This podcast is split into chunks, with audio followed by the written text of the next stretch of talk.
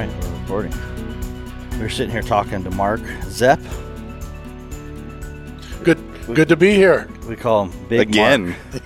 Anybody that's met Mark knows why he's called Big Mark.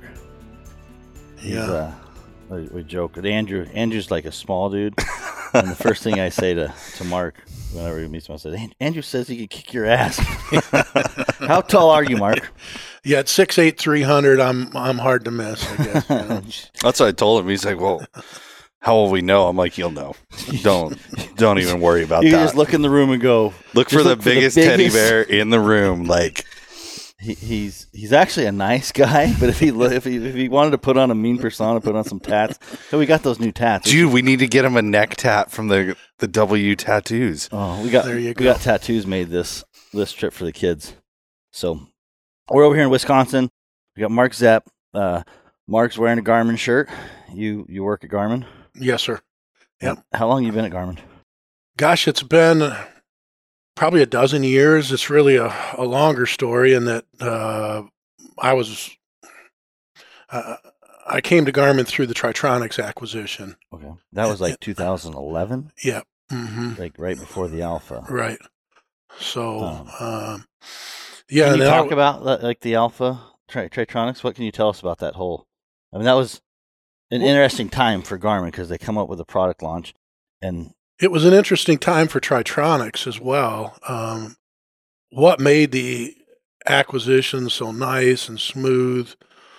Um, you know, Tritronics had been working on a tracking system as well at that time, and we had all the stim figured out real well, but we didn't have mapping.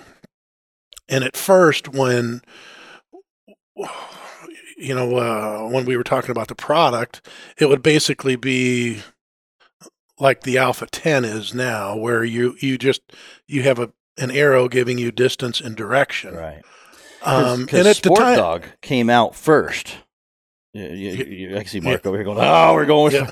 And I remember talking to Sport Dog, and I was like, "If you don't have mapping, don't do it." And, and they would take my call for. I was a nobody to them. They were like, "Who is this guy?" And the Tech One came out, and I'm like, "Whoever the the poor soul that answered the one eight hundred number." I'm like, "Really? I'm a, I'm a big deal. You should you should know. don't do it without mapping. You got to have mapping." I said, "Just wait," because I heard a rumor, and and of course they released it without mapping. And that product, I don't, I don't even know if they're still around. I mean, I, I, every time we sold a sport dog, Made I'd, a phone I'd call call. the person. I'd be like, "Do you really want this thing?" Like, I'm telling you, I'd rather you- you're going to send it back to me. And and I think we sold maybe three or four of them. Yeah. Every freaking one of them came back to us and went to a Garmin. And I was like, I tried to tell them in the beginning. I'm like, "You're making a mistake." So good for Tritronics for not making that mistake. Okay. Yeah, I love hearing stories like this. Anyway, no, eh, you know, so it was, and at that time, Jerry Gonda, who was the owner of Tritronics, he was older. He had some health issues. Uh, you know, he'd been in it since 1968, Yeah. and um, I think Garmin started to come around and uh, talk to all the companies about what's it going to take for you know to get stim into the Right. Astro product, and um, of course, Tritronics already had that side of it figured out. It was it was done. Yeah. You got years you- and years worth of work.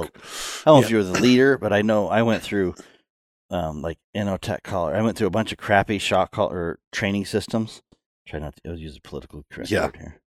And E-collars. And it, it really what really sucked is I couldn't afford them in the first place, and so you'd buy this hundred dollar system, hundred fifty dollar Innotek system or whatever, and then it wouldn't work. You know, past. I mean, as far as I just could throw a rock or warranty. stick, you know, like you get a long enough stick to work the same as that shot collar did, but uh, it, but you were committed once you got the handheld and stuff. You felt like you lost. I lost the collar or lost the handheld. I felt committed to that system, so I, I probably spent you know five hundred dollars in buying a system I didn't like because I didn't want to start over. And I when I Sure. finally started over with Tritronics, it was like you bought it once and you were done. Yeah. Yeah, it's like my I tell people it's like uh, like my grandpappy always said, you buy the best, you only cry once. yeah, exactly. That's the truth. I use that a lot with people. It's like, yeah, it's more money up front sometimes, but you're way better off to spend good money once than bad money twice. Yeah. I mean, So so anyways, I interrupt you, but you got on Tritronics. They they were reputable. They I mean they were kind of I don't know about market share stuff. I was pretty new to them, so I didn't know the. Yeah, they they were the the, the Cadillac of the Mhm. industry. Yeah, I mean they their products were higher, but they they certainly uh, were known for superior quality Right. and rough and tough stuff. And so, what were you doing at Tritronics? Uh, I was in sales there, and of course we had lots of the big box accounts and lots of smaller accounts. Um, and I was a little bit of my extension of the days at uh, uh, when I was at Wick Outdoor Works. Mhm. and uh, so I would. I didn't travel as when I was with Tritronics. I didn't travel to as many events, uh, dog events, as I I did at uh, at, at Wicks. We definitely want to touch on that because you Yeah. worked at Yeah. Yeah, and I know. So that's that's a segment I want to get into on on that a little more detail. I'm not Yep. finished Yep. putting you in the uncomfortable seat with Garmin. You got bosses. I had to send an email. I'm like, hey, Mark, if there's anything I can't talk about, let me know. And uh, they, they gave me a clean slate. He goes, I'll just change the subject if, if I can't. So, so I'm going to see if I can make Big Mark squirm here in a minute. But uh, we'll talk about the Alpha 300. I'm kidding. Yeah. I'm kidding. But I do. We'll talk about uh, how was that. That uh, if anybody hasn't listened to us and knows our, our April Fool's video, oh my you, were- gosh! you were at Garmin for that. oh yeah, yeah. You weren't my. I didn't know you then. Correct. I had a different sales rep. Well, I had people dealers calling me, and and I'm in the industry. I'm pretty well known as uh, shooting it to, straight to folks, and Right. and so I had dealers calling me. I can't believe that you wouldn't tell us about this product.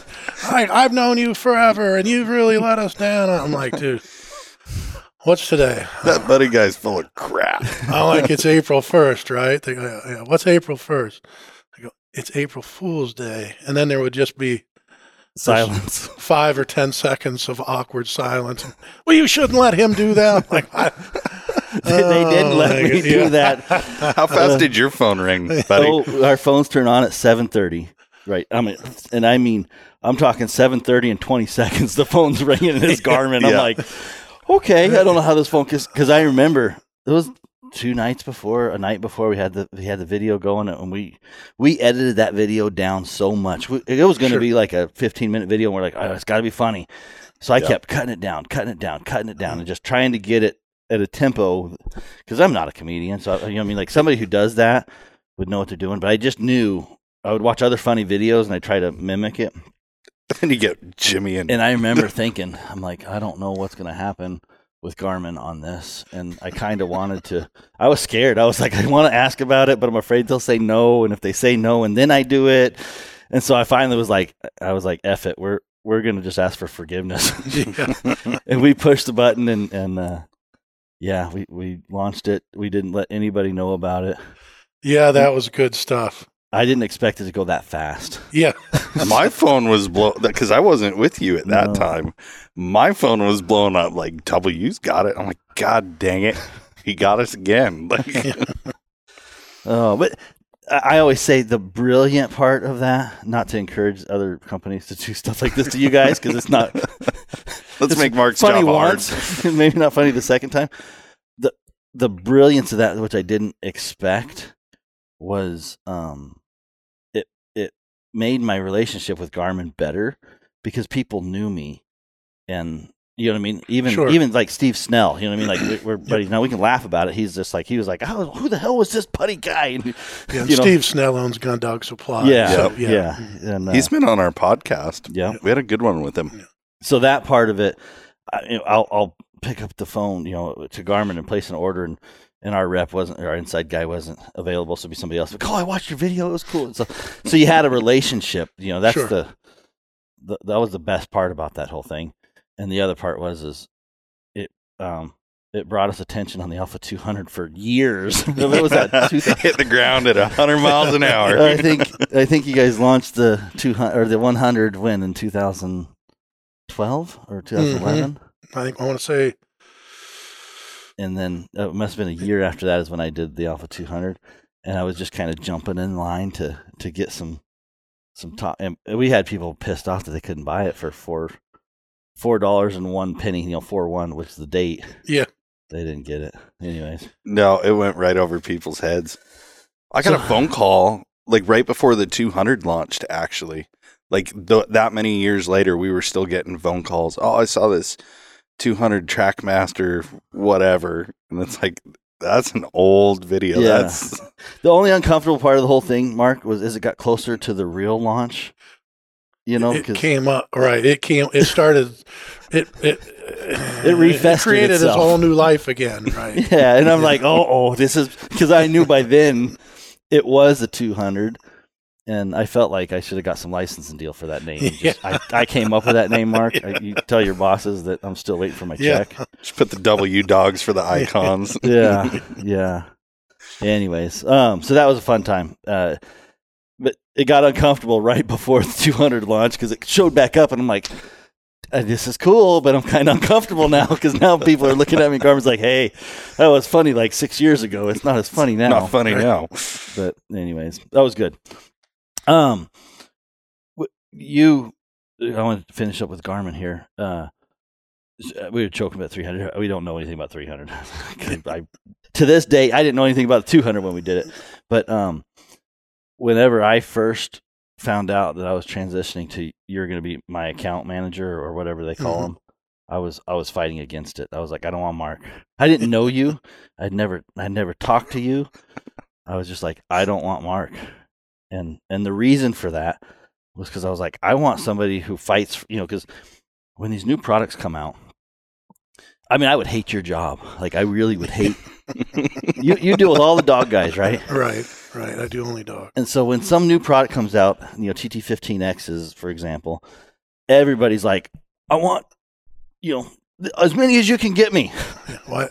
Why did he get hundred and I only got five? Yeah. Exactly. Mhm. you know what I mean? Because you Yeah. got to play this game. And even before, allocation of a new product is like a game. It's Like, tough. I don't. Um, I've got bosses that do that. I I can tell you they do a great job. It's a very fair process. Um, I got to look at it a few times because I thought certainly, uh, you know, you're, you're in sales, so you always want all of your guys On the s- same selling a lot, you know. And- yeah. and um, but really there was nothing that I would have done differently when I when I looked at it. When you look at the numbers, what's who's got what on order, and gosh, just lots of other factors. It it was always, and to this day, um, I don't have any problems with it at all. It's it's a very uh, it's a very fair process. It was hard in the beginning. It still is now, um, because like this year for uh, 15x's, for example, just talking about the allocation of 15x's, because we we you'll give us a heads up like, hey, we got these coming in. How many do you want? And we got to sit there and go, okay, how many? How many can we sell? How many can we? You know, uh, how good's the product going to be? How much money do we got? And then you guys kind of screwed us. Not you guys, but COVID really. it's a up different supply chain. time. I mean, the world's a different place than it was two years ago with with all these things. Yeah. Um, so is you know, I mean, it's not just Garmin; it's just everybody and everything is as far as finding enough parts and pieces Yeah. to build things. Um, and you know, it used to be a thing where sometimes when you were talking about inventory and product that it would change weekly and then day to day, but it, it's hourly. Yeah. I mean, things that you think that we've got a quite a, a bit of inventory coming in, and then you know some irrelevant part or piece. so, Sure. Something throws a a wrench in it. I mean, it doesn't take it, it only you know it doesn't take much, and the next thing you know, I. Uh, you know, the lead time on something goes from a week to 12 weeks or something like that. And, what- and what's it- three months? I can't do yeah. the math. Yeah. yeah, Is that 12 Yeah. 12 weeks. weeks? Okay, Mhm. well, I can tell you our mini collars are they're on the Yeah. 12 week side. Right, yeah, I mean, we're just filling orders from November. You Yeah, know? it's- so it's it's and uh, not only it's you know it's not only Garmin. I mean, it just no. I don't care if you're in the boat business or Yeah, it's not R- even industry specific. the specific. RV business or I had a buddy because we were getting these Kydex holsters made for the 200s, and and the guy he told me, "Oh, I'll have them all January," and I didn't even listen to that, but I was just like, "Oh, cool," you know. Was, we ordered 150 or 200. I don't know what we ordered, but we're still we got half the order. You know, like, mm, Sure. and he's like, I can't believe they're doing that. I'm like, dude, everything is freaking Yep. labor, trying to get employees and labor, and I mean everything's messed up. And the hard part to wrap that back with allocation was we had to allocate 15 X callers back in I don't know if it was January, December. I don't know when it was, but it was like, hey, this is coming. So when we didn't have any product, and we're looking at back orders for everything, it's like, dude, we, we and I remember just I remember I don't know if I told you, I probably did, and I was like, just don't screw me, Mike or, or Mark. like you. Don't drop all this stuff before the 15Xs, and you Right, guys did yeah, that. yeah. You dropped everything. I mean, we get we're getting my American Express card. I, I joke we call it Hank is my American Express card, and Hank has leg days, and you guys haven't let up on his legs one day for a while. It's like Well, it's different time. You know, now that we our production is is decent right now. Mhm. Um, yeah, I think it just changes how you folks do business as well. yeah, Where you know, in years past, we'd order a week or two worth of stuff. right, worth worth of stuff, and we always had it. We could always ship it. Now you're trying to stock four months worth of Yeah. inventory and keep keep that in because you just don't know if you don't have it you can't sell it Yeah. obviously and then if um and it's the same the same on our side if we don't have it we can't sell it so it, it's a it's been challenging times like I've never seen in in you know I've worked in the sporting dog industry of my entire life it's Yeah, it's Uh, it's weird. Like it's definitely you know people get upset or whatever because you know I'm like dude I I don't know what to tell you like I can tell you right now that my I I'm surprised how far my American Express went. You know what I mean to the Right. to the tune of there's, Shout out to American there's Express. like we, we we haven't got a second comma yet, but I'm like wow they I don't know if I would trust myself that much, but but you know uh, we we got to pay it off and then they jump it up and and in the last month and a half. And I think some of it's because of the supply chain with the, the, the boats and the you know everything about the supply chain is just screwed up. And so it's like finally after December whatever it was February March things started opening up and boy when stuff started coming in like you said we were ordering for I mean, we were getting orders from September that we ordered correct millions of dollars worth of stuff right and it just all starts lining up and boy you hammered my card before the 15x's Buddy's just and making it unfortunately it's it you know uh, a lot of that stuff is coming at the time when you really don't need it hunting Yeah. season's over our slowest But time of the It's the year, Yeah. slowest like time, but May you, and but June. you can't say no and not take it. So, yeah, yeah, he's like Oh. choking down. Just like, Well, give me more. I, I joke. I was I was in the shop. I was joking. I said uh, we kind of bluffed Garmin a little bit on what we needed. You know, like not, not that what we don't need, but exactly what you said. I'm ordering four months worth of stuff because it's like, uh, Sure. and I was like, oh, they're not going to be able to send us all at once, you know. And so, and then you send it all at once, and I'm like, shit, this stuff's coming on a freight truck. This isn't UPS delivery. Go get the forklift. oh, so yeah, it's been it's been an interesting um, thing. I I don't even know. We'll see what the next couple months, you know, because like I said, it, it's it's really rough for uh, the um uh sorry somebody tried to come into our room here we're in a conference room here um but i i think it's gonna work out good i i wonder sometimes those little guys you know what i mean like there's no way i would have survived this Oh, I think it's been tough. It's been tough for everybody, but certainly the smaller guys. Yeah Um, you know, you go three months without product, you don't have anything to sell during your busy season. That's uh, rough that makes for tough times. yeah well, and you make decisions. I mean, is that little guy who's glad I was not in that boat when all this hit? I'm glad I'm where I'm at because it's like you're scrambling. You're trying to feed a family. You're trying to make Yeah. deals, and then you're minimizing profits. I I mean, it just it's a compounding snowball of yeah things working and it against affects so much more than you know even the the the regional hunts or Yeah. kind of national events um you know you just see a lot of dealers not attending those things uh not only do they not have Garmin products but you know it's boots it's yeah chaps dog collars and le- all those things Yeah. um they're having a problem getting and they just feel like well we can we can make as much staying at home as, as we can out there on the road. yeah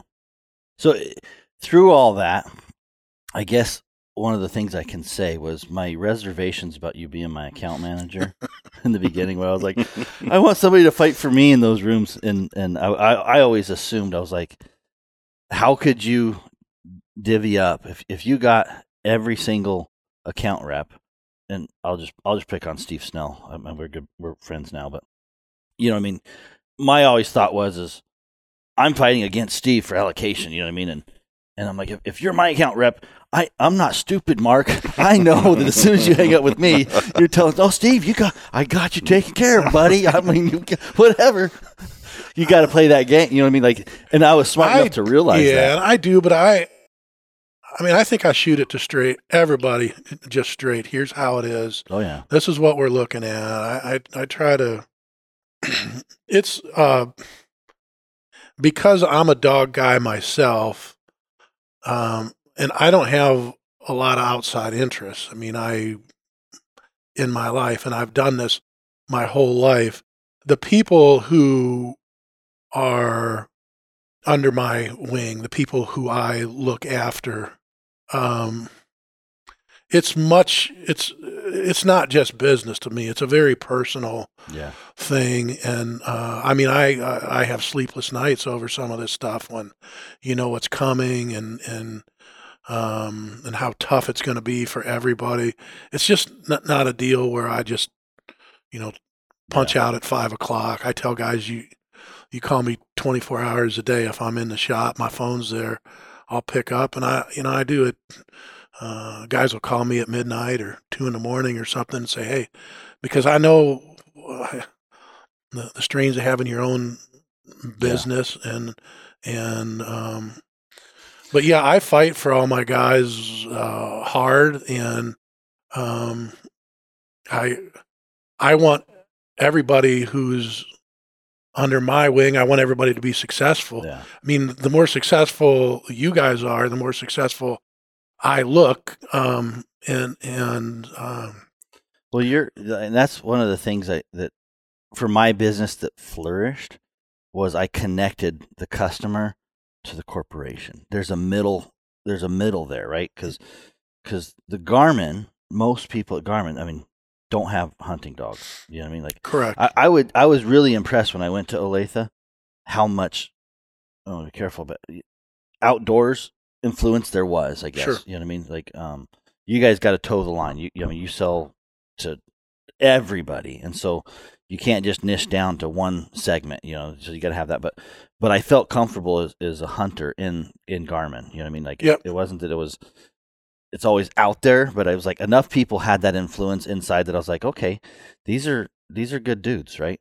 But they weren't. I mean, not in the dog hunting world. You know what I mean? Like, you- I I don't know who, but you may be the only one. I don't know, and I don't really care to know. But I was able to bridge that gap, you know, between dog hunter and corporation, and I think that's kind of what you're doing. Also, is is because you're connected to the person, the customers, the lifestyle. You get it. I mean, they, I don't think a lot of people really get how much dogs are a part of our lives. You know. No, I would agree with, with that. I I would just, you know, if I've been at Garmin, let's say a dozen years now, um, I'm blown away every time I go out there. If I go out there, whether it's once a year or four or five times a year, uh, there's just highly impressive people that Mhm. work there. Yes. Um, In, e- in their segment, everywhere. like yeah, yeah. they are some bright people. Like I mean, really it's it's, smart. it's really it's really nice. You know, we, we make a bow sight. We make obviously aviation equipment Mm-hmm. and automotive equipment, running watches, uh, marine products. but from I think every place you go in those segments, there's people as passionate about you know, let's say the archery world or the marine world as I am about the dog world. Right. So you have all of these people who their life revolves around whether they're riding a bike um, or whether they're running marathons or and they're they're experts in in what they do Yeah. and um, it's really an, an amazing thing. It Yeah. really is. I mean, I feel very fortunate. It's uh, quite something how things have worked out over the years uh, for me. And uh, I was a kid that grew up in southern Ohio and loved coon hunting and loved the predator calling. And um, if you would have ever thought, you know, you could make a living out of doing dog work and doing things around the, the hunting world, uh, you know, Yeah. people would have told you no. But I mean, I had to travel a lot more and sacrifice quite a bit. Uh, uh, um, but it, it's, it's, Paid off. it really has. And I, and I think that, you know, I'm very fortunate. Yeah. I mean, I have, I have a job I love, the people that I work with that I, that I love, the dealers that I that I work with. I mean, I I don't just like them; I, I love them. I mean, Yeah. I really am passionate, and I really, I mean, I want them to do extremely well. I want everybody to Yeah. be selling lots of product and be successful. Yeah, Yeah. I, no, I get that about you. So It's a unique thing, though. I mean, I'm sure you feel the same way, buddy. Like, I was just talking with Danny on the way up. Like, my family thought I was absolutely nuts when I said, Oh, yeah, I'm just going to start selling dog collars, you know? And then here we are, how many years later? And it's like, yeah, like, I lucked out. I, I fell into something that I had a real passion about. It makes it easy in, in some aspects. And I think But- the customer, the, the customer group that we have, that you know what I mean. Sure. That, now there's Salt some the that I'd be people. like, yep. If you have a list of dealers you want me to hand customers to, I got a few of them. They're like, you can have this one. You can. there's not many of them. I'll be. I'll be honest. There's not very many at all. But man, there's a couple times We don't I'm like, fire too many I don't really. I don't really care if I keep this customer or not. If they're if they're just a holes to, it's like man, it, it- those those guys just make our lives hard. I'm like, I don't. Especially on our staff. But- But 99.9% of our customers are just awesome. You talk to them, hey, how's your dog doing, or whatever it is, and you. I don't know of another industry, and I, I don't. I don't have a lot of experience with other industries, but that's that well connected that we have such a common theme. You know what I mean? You could walk in and you know. That's as deep rooted. yeah. So, and you. So, anything else on Garmin? Well, I, I didn't want to make a podcast. About No, Garmin, that's fine. I, It's supposed to be a, a, a five minute deal, and now we're at twenty seven minutes. This is how this rolls, Mark. Uh, no comment on the three hundred. no comment. No comment. All right. Um, the 400. Uh, so, anyways, uh, let's talk about. So, I want to touch about Tritronics and I want to touch about Wix, Wix Sure. Outdoor. So, some of the new guys may not even know what Wix Outdoor is, but we'll have a it was a lot. catalog. yeah, yeah. But we have a lot of customers that probably, I mean, they remember Wix, and, and I was one of them. That, that's where I bought Sure. all my hound supplies before W. And uh, so I want to talk about those two things. But Tritronics, how how did you get started in Tritronics? What was that before or after Wix? It was after. We should I, I think it makes more sense to start at Wix and that, you know, when I was 12, 13, 14 years old, uh, I would write John letters about dog training advice. did he have his book out? He did not at that point. Okay. Yeah, so this was before that. How did you know about him? Um, I in outdoor life there was a um, used to be a little ad for Full Cry magazine. Yeah. Subscribe to Full Cry magazine about coon hunting, and uh, so uh, my grandfather always got outdoor life, and and uh, so I sent the money in whatever whatever the subscription was at that time, and John had a column in there, question and answer on training. So uh, that was my first introduction to John Wick and Linda Wick, uh, and you know they were just making chaps at the so you were, time. you were writing notes, um, like stamp, like yeah, yeah, no email or Not anything, email. right. no, and I still no, have like uh, Facebook Messenger. there No, was none no, of that. It was just I still have a bunch of those letters, Oh, you know, and and um and from lots of my childhood heroes back then, which were all dog guys, We're all coon hunters. right. Um, you know, some guys grow up and their heroes are football players or baseball players. Mine were coon hunters, and you know, I'd have stud dog ads taped up all over my bedroom, and just thought, and you know, and and then when I ended up going to Wick's, and you know, you meet all these people who were your heroes, and eventually become friends with them, and that kind of. It's just you you can't even make it up. But uh, you know, going to work for for John. Let's see, I was out of college at that point, and I had I had got I, I had bought his book, and then I graduated from college, and uh, I took a job with What was your degree? Biology. I tried to get into vet school for a couple of years, just didn't have, just wasn't smart enough. Just I, I don't know if I wasn't smart, and I just I just I just couldn't handle school. I hated.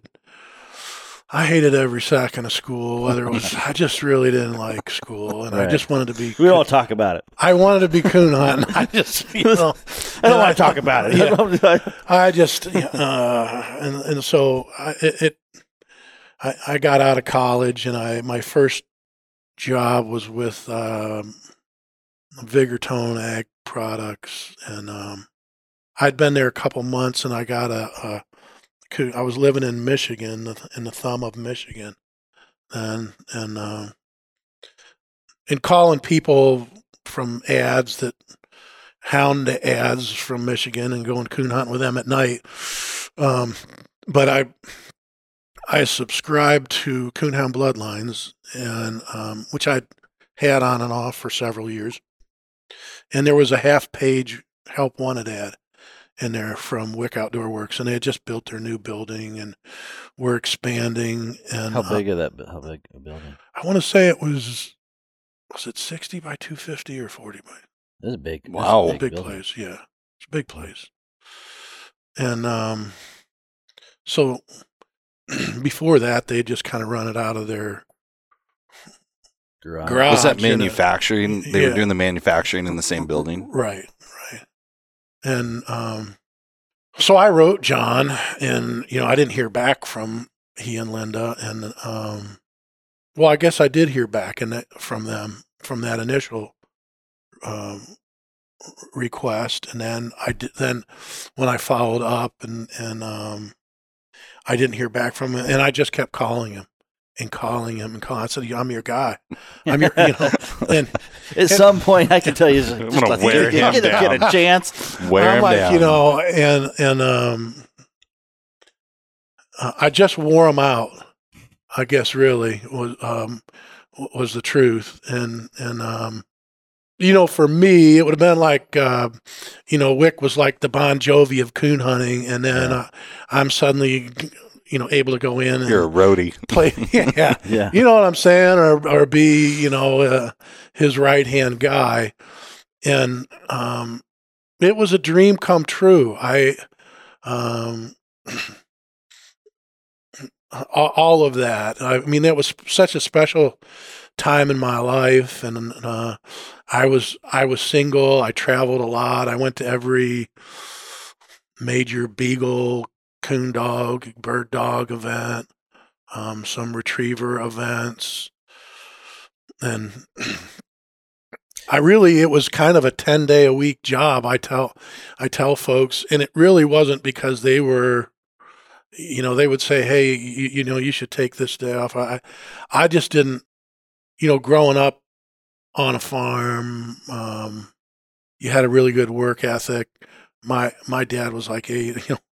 Uh, there, there, there's no days off here, man Yeah. No. like you know you you know you, you're just you're just going to work so i was used to that it wasn't anything like me working uh, i i think the first i think the first year and a half i mean like literally uh, every day of the week i worked and i had It was maybe exciting like for you too. week, probably, week- so it was great i mean it wasn't like it's really kind of like my job now it, it's not really work i mean when you love what you do Right. uh, and you can be a part of something that you really love. I mean, I think that's the that's the key to life, uh, Yeah. really. Um, you know, having to go into guys that have to go into a factory job and they hate every second of it. I've been really fortunate in that uh, the jobs that I've had, I've I've I've loved it. There's there's times, obviously, that uh, any of it gets uh, gets old, but um, uh, I, I've been super fortunate that way. Yeah. When when about were you? Do you know about what years you worked at Wick's? I want to say 88 to 98, roughly. Yeah. uh, 80. Yeah, I mean that would be that would be. Yeah. Yeah. So It was about a 10 year stretch, and Yeah. um, and uh, so what about Wick's? Do you if you look? Because I always say if if Wick's was around, they'd be a key player. Like if, if they would have if they would have pivoted, if they would have got online, if they would have yeah, it was right before all that was going on. You Mhm. know, you were right the internet beginning. was was new, but I think But that 96, 95, that's when things Yeah. really started. And you think um, they just weren't, they didn't want to, they just were too busy. I mean, you know, I mean, there's a ton of reasons probably why, but what do you think being in that, you know, that, that mindset that they didn't make the transition? Why are they not around today? Well, in that time frame, when I left Wick's, I took two years off, Mhm. um, and I really kind of lived out of my van, hunted out west, uh, predator calling coyotes. Um, started my first DVD uh, in that process, the first of four that we did. Um, but in that same time frame, uh, my parents were divorced after almost 40 years of and John and Linda got divorced. And I, so obviously life changes. Those are Yeah. big, um, huge changes. And, and, um, And imagine if you go through that, like, it's easy to think about on a 10,000 foot level, but when you're at the ground and you go through something like that, like the business can, can be lacking. You know, I mean, you're, you're focused and your, your thoughts are other places probably. so, you know, at that point, Linda was running the business and Monica and Was my, was or their, daughter, okay. and was, was running the business and John was kind of out at that. And, um, you know, that's a lot when you have 20, 30, 40 people working for you. Yeah. Um, and you're 60 years old. Um, and you've been doing that. I mean, they, they lived very simply and they, they worked. It's not like they took vacations and, uh, drove, uh, fancy sports cars around and that kind of thing. I mean, their life was, you know, I tell people if I work 10 days a week, they work 30 days a week. Yeah. You know, it was just not, it was, uh, work, work, work, work. And, and, and, uh, you know, they had done that for 30 years. That's what it takes to really build a business Yeah. that was that big, that was that strong. And, um, That yeah, but, but at the same point, and, and this is where, for me, I'm like, I can't, I don't want to be in that position. You know what I mean? Like, I want, I want my freedom. I want to go hunting, and so I'm really my my, my focus is to build a good business. But I always joke, I do it for the gas money. you know I mean? I do it so I can have some gas to go hunt. And right now, I got to pay twice as much gas money. Well, So I think John was. I, I would just say this. You know, John was hunting Mhm. and going to. You know, he was hunting competitively in my early years there, and uh, was doing a bunch of hunting. Um, but Linda loved to sew, right. And um, Oh, that's where all the clothing came from. Right. Okay. you know she she she liked sewing, and uh, that's how all that started. Really? Was, was the clothing because I never did the clothing like out out Yep. where we were. I, it was always the collars, you know. Yep, uh, yep, wildlife tracking collar. Yep, collars and, and yep. blue box.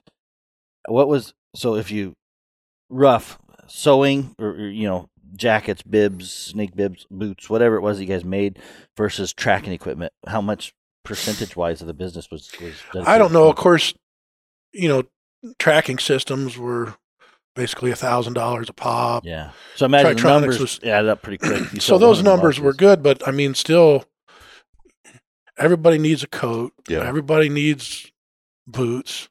Everybody needs a light. I imagine you- those are good money makers. You like- know, and so uh, it it it all was Yeah. kind of one. And You had to have them hand in hand. Yeah, and it was still, you know, I think when they first started that, you look back at like the fur industry as well and what, how things have changed Yeah. there, where, you know, Tritronics units when I was a kid, they were $445 and they weren't a fraction as good as what Right. the units, what a Right. $250 unit is now, you know, and $445 is a lot more money back then Yeah. than what 250 is today.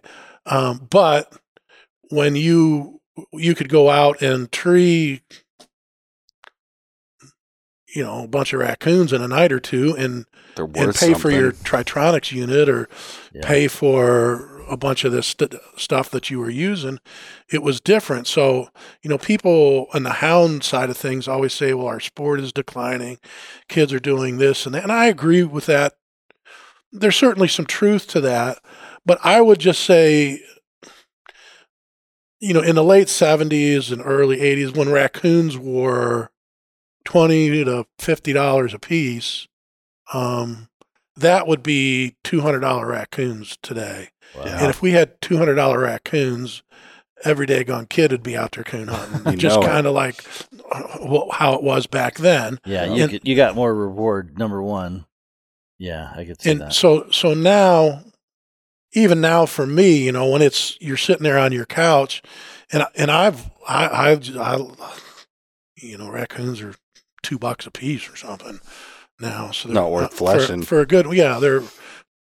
And the the, the politics of, of our time enter into that with what's going on with Russia and, and you know their invasion of Ukraine, their invasion of Crimea back in 2014, which caused the the market crash with the sanctions and uh, you know all of our fur our fur market is all goes to overseas into European countries, obviously. So with sanctions on China and that they've put on that the, the fur trade and on yeah, on Russia, we we we will probably never see those ga- those days again.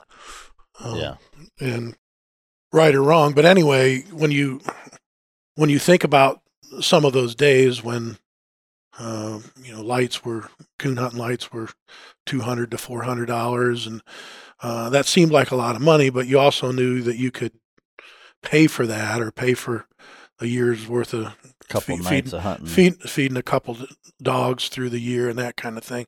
And so all of that, you you've got to really be, you got to really want it now. Yeah, Yeah, Um, there was a return on investment Right. before, and Right. now it's like personal fulfillment. I feel like more Right. than anything.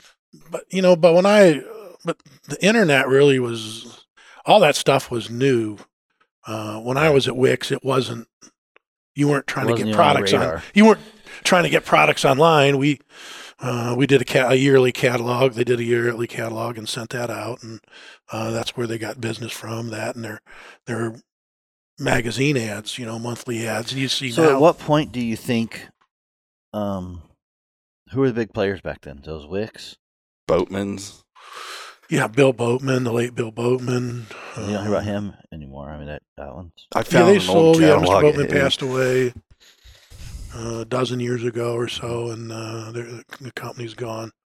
Yeah, Nite Lite Yeah, Nite Lite's was here. big, There's- obviously, with their hot light and their lights that they sold back So then. Nite Lite would be the one that I think made the transition. Is there any others that made the transition over the internet? I don't. I don't think so. Yeah. It, Do it always just intrigues me, and it just it makes me owning what I've done. It always makes me think, you know, what what's that next step? What because I don't, you know, I, I I don't like school either. You know, whatever like that, and so I don't have a degree in business. I got hard knocks. School I got a bunch hard of knocks, mistakes yeah. that I'm like, don't make that mistake. But what I'm really trying to do is learn from other mistakes, and so I, I always just that's why I was asking the question like, what what happened that they didn't make that transition? So Well, did What- they want to? I mean, like with the personal relationships, like John and uh, like I, I used Boatman's. That's the first place I ordered up until you know modern times. But like, did they want to make that pivot, or did they want to keep it like they had something going that worked? I, I just and- think you know. I think that um, when their when the marriage ended, the business yeah, it took second It- back seat and just Yeah. the business basically ended. Yeah. You know, and I and I for from the outside looking in, you know, and and then you you don't have anybody who I'm just surprised somebody didn't buy them out or something like that. You know what I mean? Like, uh, I think they'd work so hard to keep their name, to keep that Wick name associated with quality that they didn't want to see somebody come in and yeah, and sure. and move all those products, let's say overseas, and yeah, and cheapen the quality of the name. And you know, it was a big business, and Uh, Do you think I could get my? Because they used to when you call up, you'd be like, "Hey, can I get a tracking caller?" And you could dodge my numbers. I don't know how many cards you guys had, but you had one. That well, that was a file by state and then by customer, and So it was by we- state first. Yep. hmm And then we would keep, you know, on a little index card where all of the caller numbers written down, Yeah. the, what, you know, 217, whatever. Right. You know, so we had all Yeah. those numbers written down. So we. Who do you think has? Do you think that they're around? They're in the Oh, gosh, that's a Smithsonian, good- buddy. Can yeah, I get know. mine? I'll, I just, Yeah. want, I just want mine. That's all I want. Is I want, I want to frame mine on a Yeah. on a paper. Uh, I, I should, we should ask John next time we talk. We Yeah, carry do his books, that. but Wouldn't that be cool to like Yeah. go back and see what? Yeah. I mean, I, I, I got dogs on there. You know, I'll be like, oh, that was Copper's collar. Oh, you know what I mean? Like, Yep. Right. I couldn't remember my. I don't. I know 055 was my Copper dog. You know what I mean? I mostly because I had to track that little bitch all the time. that was the one that was You know what always making us late for everything. I mean? So one of my you know tech didn't work on. She would know the distance, even when you got Tritronics. She would know. This dog would know what the range of her shot collar was because she Yep. would go silent and and be like, "Oh no, she's coming back." Yeah, with a beep beep. No, not with Garmin. That wouldn't happen now with Right. Garmin.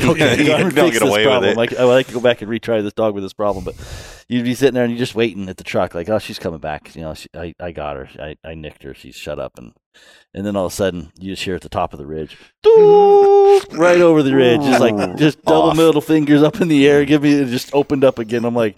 Well, she's out of range now. So, anyways, I, I remember 055 because I tracked that dog a lot. but I'd like to see that card. That'd be cool.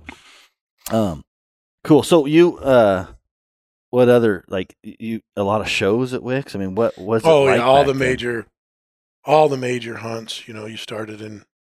What was the worst thing about working at Wick's? I I don't I don't know that there was you know all my memories are really good memories um from there. That says a Um, lot. so, you know, uh, it was a special time of life. So probably the worst thing was leaving. Really? Yeah. You know, I mean to be had to truthful because I I didn't really want to do that, but I didn't really feel like I had The future. I, I, didn't, you know, I had tried to buy into the business a couple times, but you know, gosh, I was 35 by then. You know, I wasn't like right. some snot nosed 18, 20 year old kid. And, um, you know, you just, that was my, Wick Outdoor Works was my whole life. hmm And, um, it really took me a couple years to reprogram from that. I know even when I went to Tritronics, uh, gosh, I'd been at Tritronics for a couple of years, and there was times that I would answer the phone and I would say, "Hello, Wick's." No, like, the love of God, can you get it out of your head? You That's know? fun. Um, but uh, yeah, I mean, probably the because I loved John and Linda, I love them now. Right. Um, and and uh, and I did and I did then. You know, they were. How and- is John doing?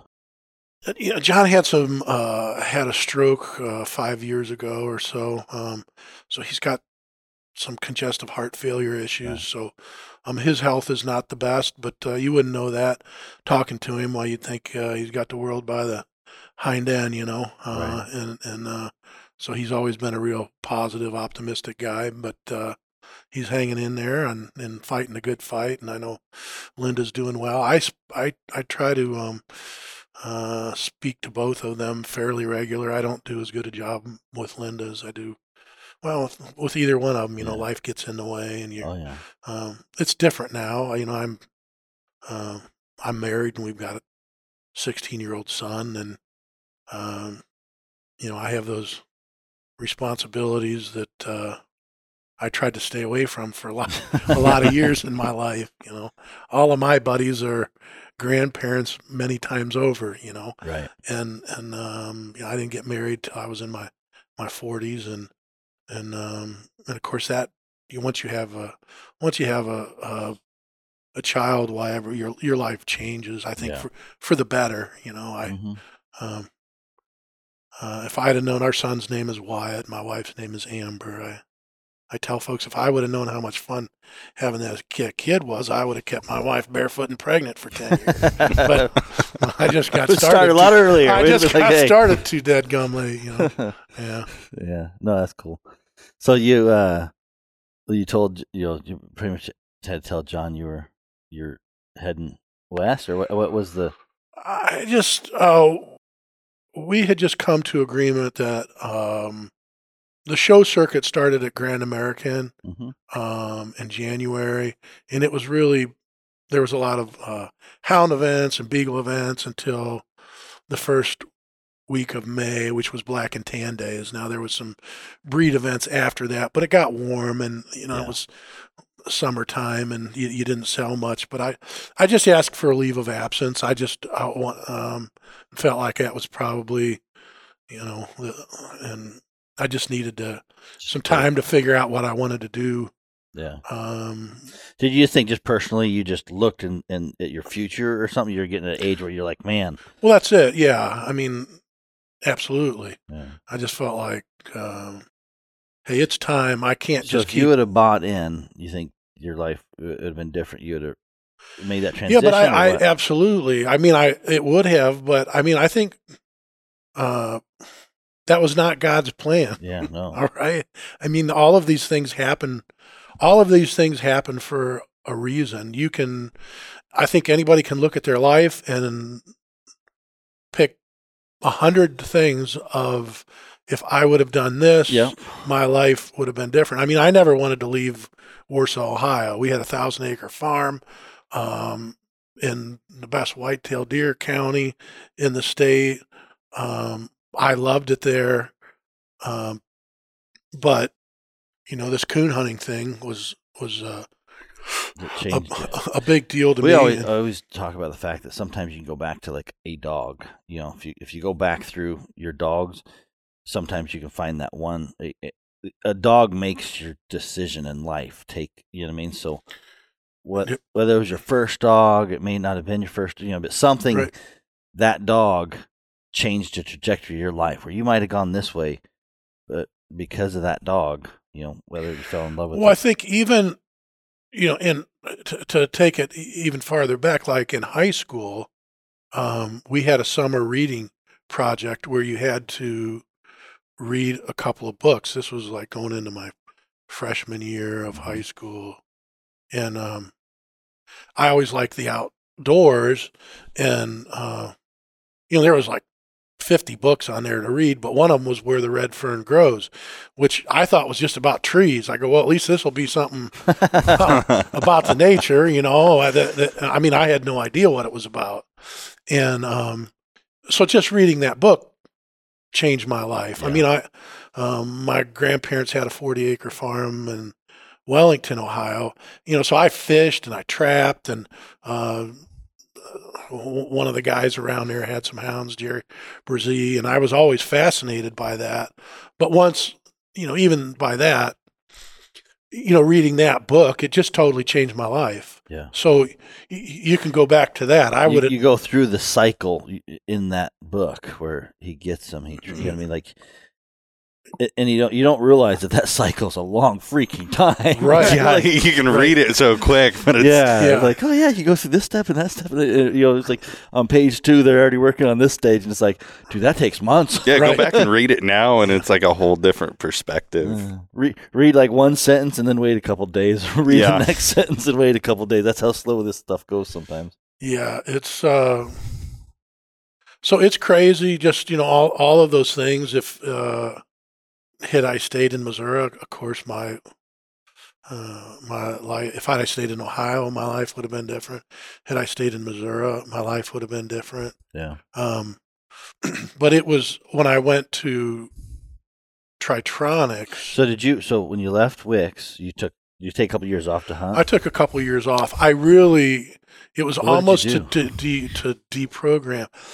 I always, um, when I grew up, I always coon hunted till it snowed, and then when it snowed and got so cold you couldn't coon hunt, I started predator calling, fox calling, and of course, you know that back then red fox were seventy bucks, eighty bucks a piece. That was, you know, you just felt like you'd won the lottery. Um, and so that was a big passion of mine when I went to Missouri. I continued with that. There was coyotes out there. That was the first time I'd been in real coyote country. And You know, when what your when your passion uh, becomes what you do for a living, uh, it it it changes things also. Yeah. And um, I was so involved in the the sport of coon hunting, and and uh, so it was like predator calling was my kind of getaway a getaway. It was your then. And so vacation. yeah, I I had um, I I I bought the van for that that I traveled with uh, at, at van? Wicks.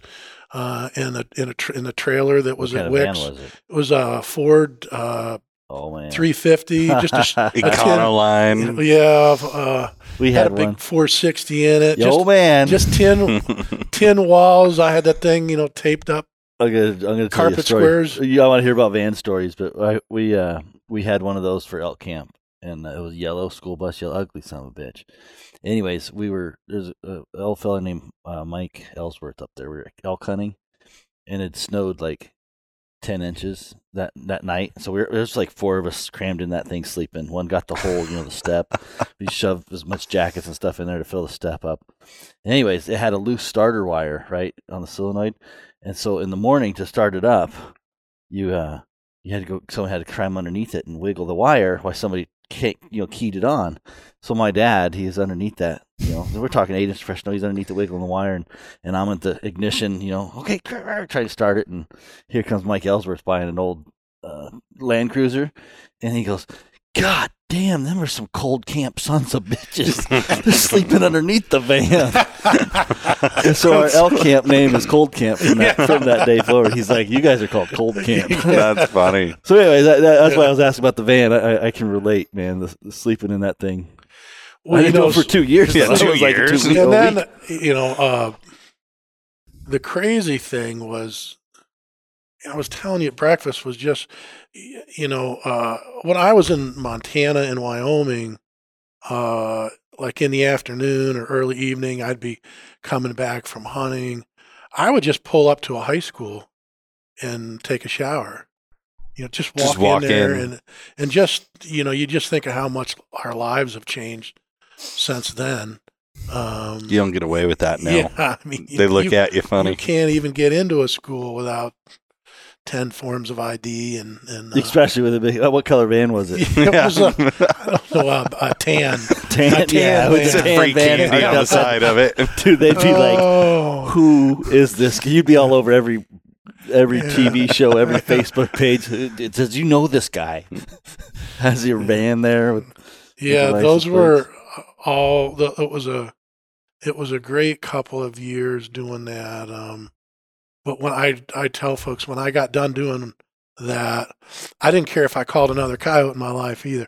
I've always been kind of a, a monomaniac, so whatever I'm doing, I'm like all in, All And, and doing it. But you, you, um, I got to to study and learn from some really top coyote guys, top coyote callers, and like I said, I uh, began filming our first my first coyote calling video then, and it was uh, it was a great time. That that was a great time, and then uh, from there, I went to um, Tritronics, and and it was funny. I um, I had been to Tritronics maybe uh, three or f- three months or so, and they sent me to a course in So- town because I didn't. I knew all about dogs and I knew all about you know all the dealers, but I didn't know how to run a computer like Yeah. Outlook or Word or any of that. So they sent me to. Uh, school. Computer for Dummies class. yeah, and, and across town.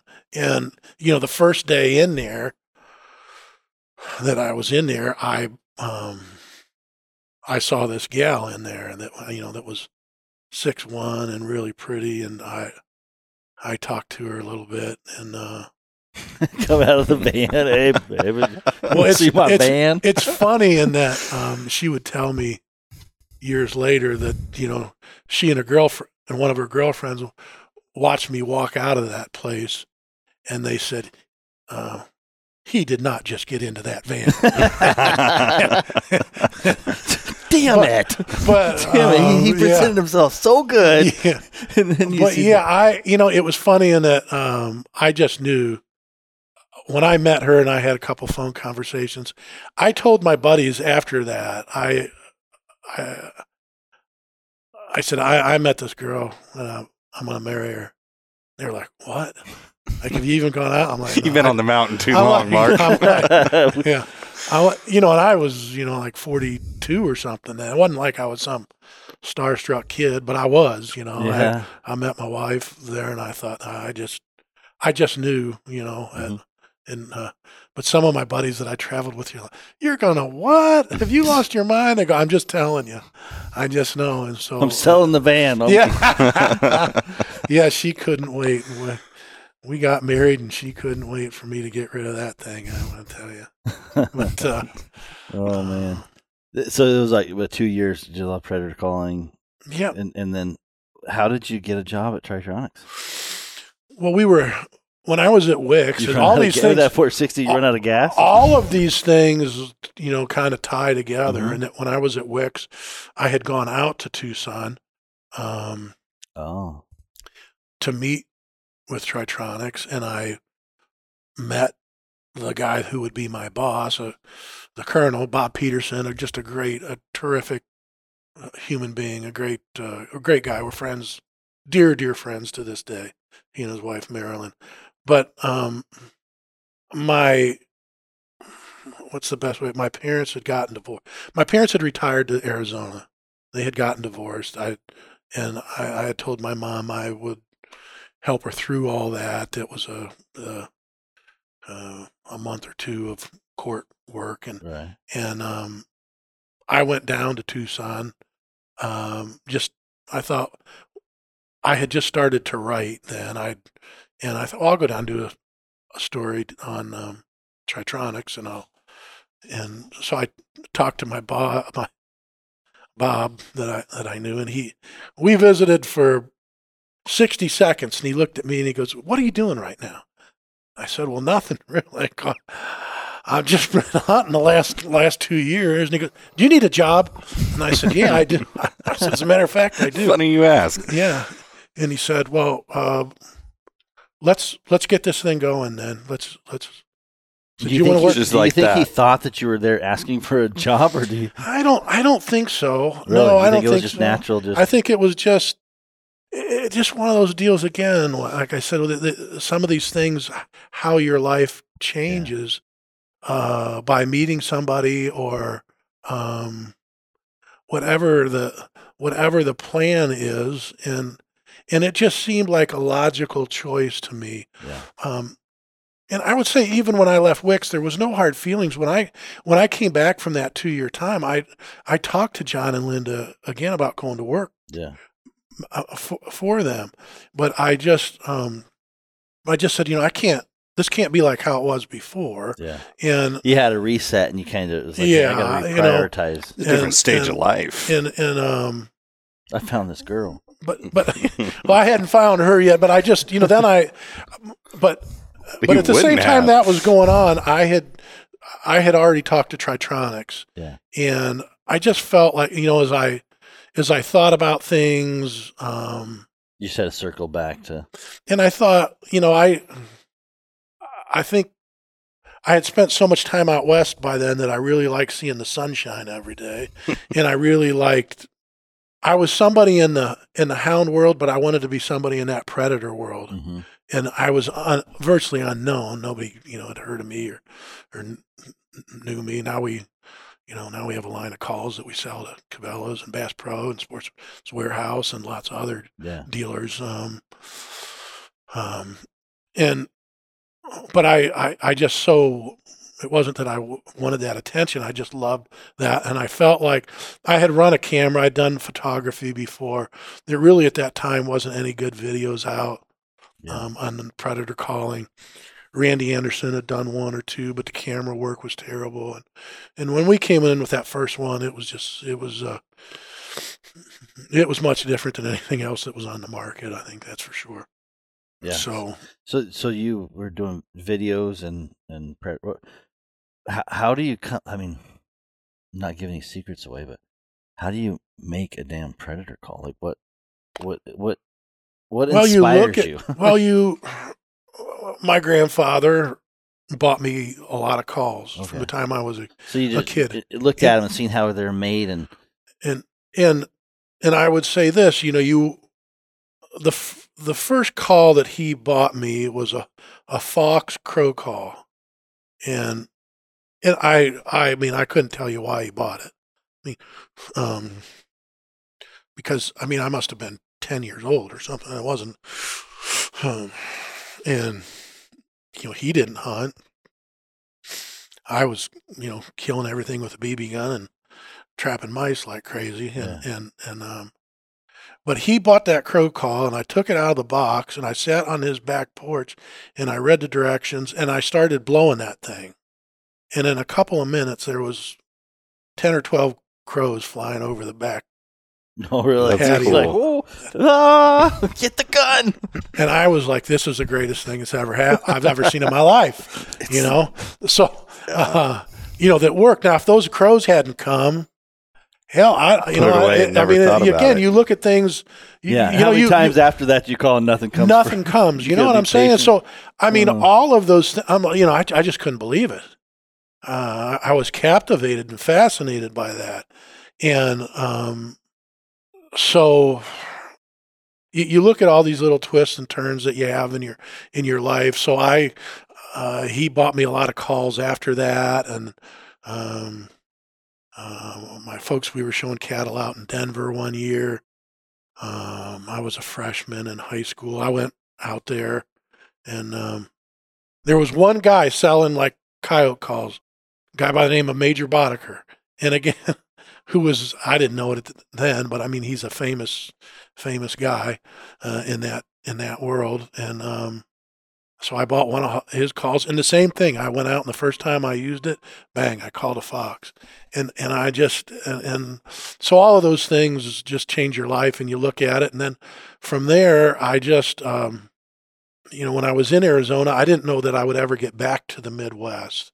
I didn't know what was in store for me, but I the coon squallers were the first thing that I started selling then Yeah. and because I knew a lot of the dealers and um So, so did you come up with Zepp's calls before Tritronics? Or no while I was there while you were there. yeah while I was there yeah I, I had it, it had been something that I had been thinking of when I was working out of my yeah, living out of my van. Working It- out of your van. Out- yeah. And and uh, and then it just felt like gosh you know I could probably a lot of people know who I am in the dog world. Yeah. at the time I thought and coon squallers and I thought you know I'm gonna have some of these made. I had them made down there in Tucson and machined and and really everything that I had every penny that I had in my life uh, was in kind of three um, grocery bags in these calls because you know you're machining them and it's Sure. expensive and having them anodized and yeah. and uh, I've got thousands of these things and um, I remember I I I got up and it was like three o'clock in the morning my wife and I weren't were not married then we were engaged and I could just I was picking these things up and dropping them back in the bag and dripping picking them up and dropping them back in the bag and my wife came out she's like Mark what are you doing and I looked at her I said what happens if these don't sell Yeah. you know I was terrified like I, This is it. this It's is this jumping is it. point. I have thousands of dollars tied up into this, Bunch of what's noisemakers. Gonna, and what's going to happen? And but That's I how always I feel about TT50X callers Yeah. right now. yeah, just, just so you know, it's like Yeah. man, I got I got a pile of Yeah, little harder exactly. on your fingers, if they true, but right, right, exactly. And so I, you know, had packaging made and all of those things to make everything look nice. And I went to uh, Autumn Oaks, and I don't know, I took 200 of them or something like that, and you know, I was out of them in like an hour. You Yeah. know, that's just- good. because they looked good. You know, the packaging was good. I, everything about them looked far more professional than anything else that was on the market. And that just kind of started it. And I thought, well, gosh, you know, if I can make these coon squallers, gosh, I could probably do something with predator calls. Yeah. And then I started working on that. And um, How did they compare? I'm just curious to your like your new squallers. Is it the same overall design, or have It's- you tweaked it? It, it's pretty much the same. Um, you, a lot of times you're using the same reeds. We buy enough that we have some special things done So- to them. on that topic, like sell your which- which one do we have on? Because I don't We- use a coon squaller, but we offer one. Yeah, you have a lifetime. You guys offered carry lifetime. the lifetime Yeah, because I kind of told you, I said I want one SKU. I, I hate Yep. so many SKUs, and Yep. and uh, it's, it just gets really hard to manage inventory because like, oh, I want the pink one, I want the purple one. I'm like, dude, I just want one. Yep. Yeah. you know, it's yeah. a pain. But what what is it? Why why um sell your sell? I'm giving you a plug here. Sales sell, sell your sell sell sell a coon squaller and get it W or yours. But what is it that makes it? Well, the work. purpose of the of the coon squaller is when you're in a competition hunt or when you're pleasure hunting, Mhm. and there's leaves on the tree or you tree in a den tree. It mimics the sound of a young coon in distress. So if you're in a hunt and a leafy tree, the coon will look at you. Okay. All right, so you get plus points. And uh, if they're in a den tree, uh, sometimes you can run them out of there. Uh, and again, that you'll get plus points. So the biggest selling, uh, the biggest So- market for them or is the competition. Yeah. So so somebody like I'll be a good example. Like I seen these coon squallers. I probably got one, Yep. and I never figured out how to use it. So let's just take a second and educate. Use this time to educate somebody who just I mean they don't know they don't know hide from nothing. They Yep. they got a dog and they they go to so many slick trees that they still think there's a chance of seeing a coon.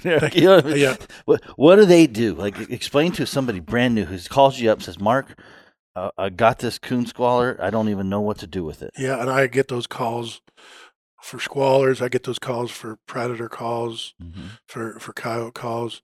Um, a lot of time, you know, I always have some laying around the shop, and I mean, the biggest. It's nice if you can flutter your tongue. If you can try to when you're blowing into that, where you kind of when you were a kid playing cops and robbers, like you're shooting a machine gun, where you're going, okay, you know, or if you're trying to mimic a rattlesnake or something. Now that makes your best sound, uh, where you're fluttering your tongue when you're blowing into that. and you blow it at the same yep, time. and you're blowing into that at the same Soft time. or Yeah, hard or you, all the above. everything. Yeah, yeah, a little bit of everything, and then um, a lot of guys that have uh, have had teeth work or have dentures, they can't really flutter their tongue. But if you can blow into it, have both hands where you're blowing it in and muffling it, and, it. and wiggling your your fingers around. Um, change the. I'm that guy. I can't flutter my tongue. Okay. so any and you, now you're saying this for coon s- or predator same. for the coon squad, it's a little bit different in the in the predator call. Your your sequences and so, then so the coon squaller use flutter and then muffle it and yeah, and long squalls or short or yes. is what I tell them. Whatever Most- works. whatever you just make Whatever noise. makes you see eyeballs. You know, it's funny because when I started coyote hunting, um, and I, with a lot of other people, um, that had killed a lot of coyotes, um, and I had called in a lot of predators by then, and I would look at them and I think, well, I, man, nothing's going to come to that, you, you know, but that, but it worked for them. You know, and I think that's the biggest thing is you you can't kill them on their couch. You know, from the house. You just got to get out there and go. And um, lots of the sounds that you're going to make, uh, whether you think they sound attractive or not, predators are going to uh, find them attractive. How long would you call for a coon? Well, when you're at a tree, you've got eight minutes of shining time. I usually will squall for a couple minutes, and if they haven't looked by then, or I haven't seen them by then, um, uh, you know, try either hitting on the side of the, the tree. Thermals have changed all, so Yeah. much of this Yeah. now. You know, uh, where Yeah. Where guys now they're not even turning a light on when they go into a tree. Yep. You just go in and and uh, turn that thermal imager on and see where he's at. But even then, a squaller's nice if you got to move him around for a judge to find him and that kind of thing. Yeah, Interesting. Oh, check my notes here. I normally don't take notes. We talked about the Garmin Alpha 300. Yeah. No comment. Still not good for there. Um, starting out, You're gonna get on another list if you keep talking Yeah. about stuff like that. I'm not going to get any more TT15Xs now. If like, he goes back to his boss and be like, "Hey, um, is there anything else? Uh, we have to have you on. This is a good podcast. I, I, You uh, like it? Yeah, I, I think so. I like hearing. I really wanted to hear about the Wick days because I know we've talked a little bit, but I feel like as a young guy getting into the industry, like I always kind of looked at you. I always wanted you for a rep. Like unlike this guy No, over here, was I, like- always wanted you, and I raised holy hell every time they would give me somebody else, and I'm like, dude, I want the same guy. If he's on their side, I want to work under Mark. You know, because I just I've seen and heard all your stories through the years that we've gotten to know each Yeah. other. And like you said, you know, things work out for a reason and we're put in certain places at certain times and you just kind of got to have faith that it's going to lead you where you need to be. So I've I've just always enjoyed being around you. You're a great guy to, to chat with Pete, and just you- be around. Thank you, thank you. Yeah. You know, people always they they want it. They're fascinated by those Wick years, um, and they want to know more about John and some of those those stories. And he was, you know, John is a real introvert. You know, Mhm. people read his ads or read the book. They they maybe come away with a di- different impression, but he's most comfortable out there with the dogs at night alone. Yeah, And um. And we hunted- to that. and we hunted um, a little bit together. I did not hunt a ton with John when I was out there. Um, and it and it really it, it wasn't anything to do that. Well, he was my boss, and that you know you wanted to have a little bit of free time and that kind of thing. Um, because I uh, I always I mean I just kept asking questions, and he never quit answering them, and I could just go and go and go. I was always picking his brain as I am He's probably like, I need to wait. Oh. I need to Need wait break. for this kid for a minute. But- man. Hear my but um, you know, I would just say this: if it was anything, it was just um, hunting with him was not fun. It was a job, yeah. and and he had told me. He said, "You know, you've got a job. This is why I hired you. Yeah. I didn't hire you to hunt in the hunts. I didn't. I, I hired you to be my guy to be at the hunts." so and selling. and and um and I, and I and I won't forget I don't I don't forget that and you know guys ask me today well you you haven't been in many competition hunts or no um I uh, my first years at Wick's while I would be a backup judge and I would carry the scorecard for judges and write the scores down and do a lot of those things but um I never wanted to uh I didn't mind losing to o- out there at all, but beating people's a winning and winning with class. I, I, I mean, I think that, that I that I do that, but you still have beat somebody. You've still taken away their dream, and and you know, I never I, I never had a like a dream of winning a world hunt or or th- those things. Um, and um, you know, when I hunted, I, I, I pleasure hunted, and I hunted a lot when I was in, in Missouri. But when you went with John, um, and guy, a lot of guys would come out there and hunt with John, and I would always tell them, you know, they would come out to the front of the store, and I would just say, "How long are you here?" And conversa- and I would just say, "Look, when you want to quit, just tell them you want to quit." Like because you can fake this for a couple of nights with him, but but after that you can't. Like I see all these people coming here. I go, just just trust me, and it never it never happened. They all felt like um, they they could hunt with him and hang with him, and and I mean you know it's dark. You go hunting. It's light. You come home, yeah. and uh, the difference was that you know in my years, I, I'm sure that before Wick's got big, why he slapped long and, and hard. But when he, you know, he couldn't do that when I was there because the business was, we'd just gotten into that new building. So he would be up by 10 o'clock in the morning. Now he looked like three trucks ran over him and he'd been in two grizzly bear fights, you know, for the first 30 minutes. But he did that like night after night.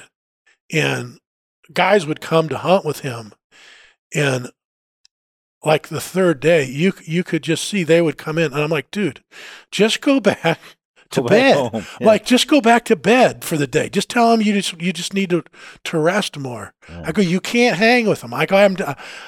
I'm telling you. I, you know, I ran 60 miles a week back then. I was like, you know, in my 20s, and and uh, I had tons of energy and go. But you, you, you know, you just he he, was a guy It's a that um, machine. that would just could function off of very little sleep and go and go and go. And um and you weren't just turning one dog loose. You know he would turn two dogs. it, it's exact you know guys would ask well what's hunting with him like? I said just read his books. It's exactly like that. I go you're going to turn two dogs loose in here. You're going to drive a couple miles down the road. You're going to turn two more in there. You're going to drive another little bit. You'll turn two more in there. Then you'll drive back and you'll get the first two and they're like, "What?" I, and uh, I had my my buddy from Ohio, Jay Dar, the first time he came out and hunted with me, and it was during season, and um, we did some of that, and he was like. What in the world are you doing? Where did you learn to hunt like this?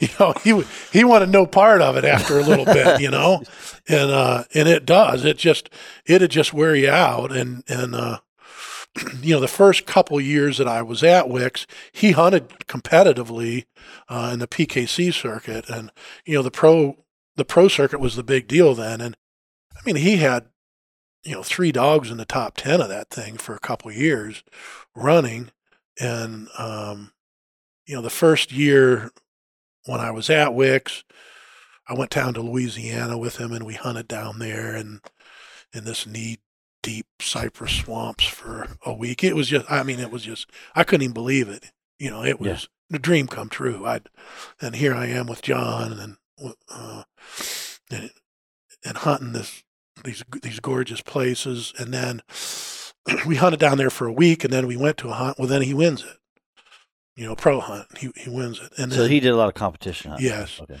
and then two weeks later, we go to another hunt. He wins that. Now, these are four thousand dollar checks, you know, back then, which was now there's hundred thousand dollar hunts, but but um, uh, and I think the first three hunts that we went to, he won two of them and placed like second in the um, in the third one.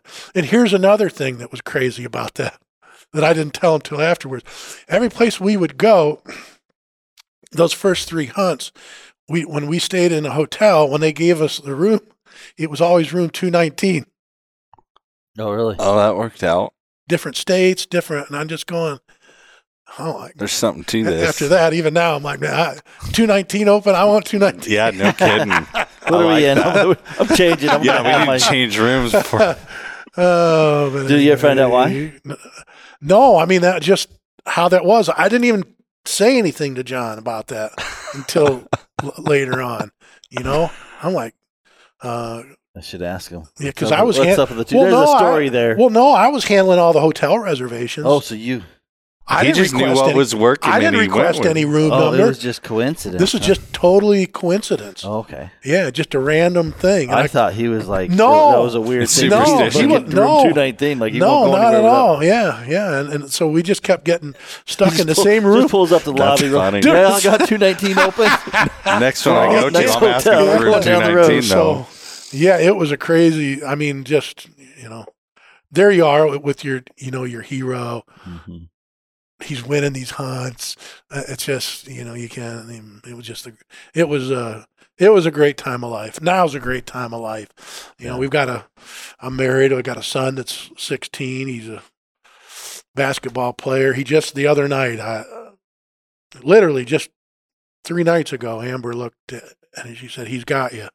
He's taller than you now." And I That's a hard thing to do, man. And, he, and, and by golly, he is, you know, and and uh, so it's it's it's uh, wonderful to watch him play basketball. I heard I heard a joke. We ended up here. I got a, a thing. There was a joke one time, and and uh, you know, road rage. This is minivan here, and the guy pulls up, and I forget what comedian it was that said this. This isn't mine, but he pulls up, you know, and he's like, rolls down the window. It was maybe Rodney Carrington or something, and he says, rolls down the window, and he Mark pulls up his minivan, and he rolls down, and he goes.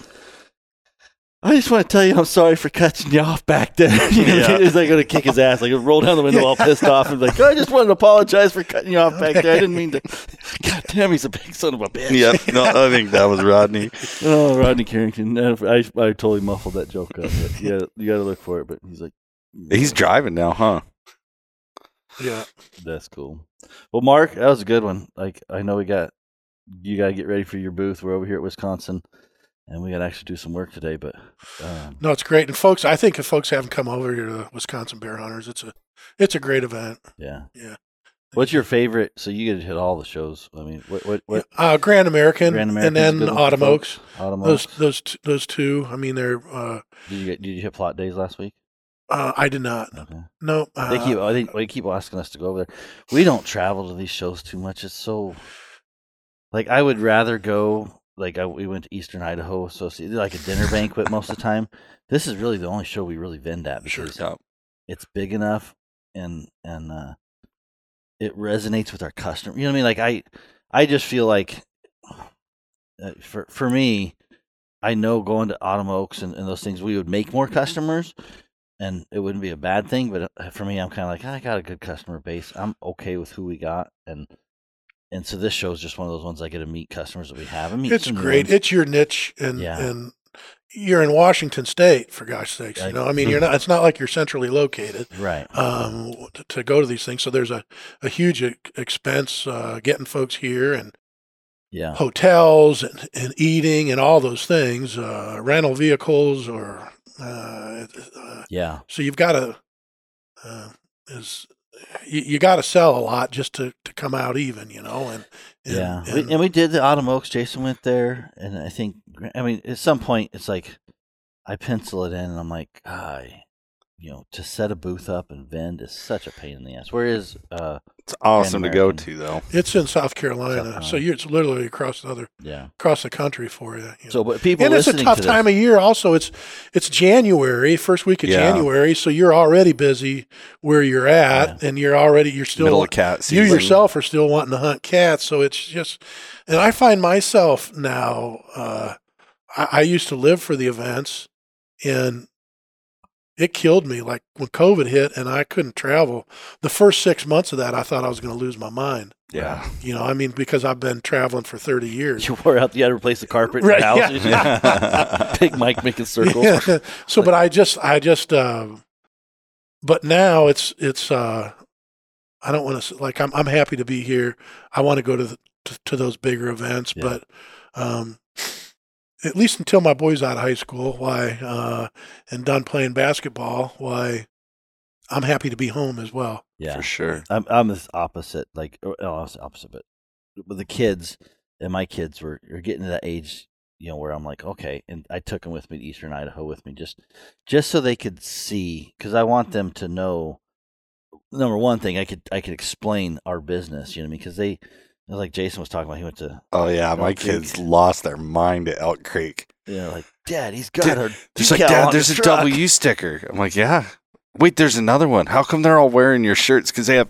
I work from my office. They know that Dad walks into his office, he works, and he goes. You know, then he comes and plays. A But they don't understand like the magnitude and the the outreach that we have. So for them, it was pretty mind boggling. Yeah. And it's cool to see your kids And- go. Like and Brad that's one went of the with things us. I wanted to take him there was so I could, you know, number one, have a conversation. I was like, look, you know, um, there's a lot of people that support us. You know what I mean? Like it, Absolutely. like you say, this this family, this customer base. It's not just you know a dollar bill. I'm like the fact that you know um, we can survive as a family. I don't have to work at Intel anymore, and and that you know I have the freedom. We can go camping, and I can you know do things with them, or whatever. I'm like, these, These are the are the people, people, that help us do that. You know what I mean? Like we really need to make sure that they understand the.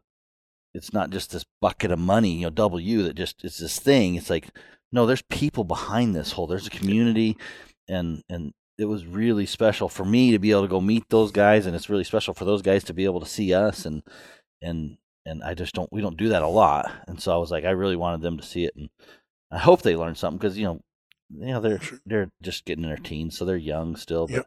uh, you know, I really want to make sure they don't grow up to be like shitheads. There's plenty of those out there. right. Oh, so, anyways, Mark, anything else that we cover? That's it. We'll have to do another one. We we I still haven't know. talked about your red. We need a gonna make- series. Make, fun. You, you got all red bone. Oh, that's Yep. right. You were Yeah. We're Red bone to guy. that next time. Red or dead, man. I just can't. I, I try to keep a red one in my pack. I like the America pack, red, white, and blue. yeah. So, all right, Mark, good one. Hey, thanks, guys. Yep.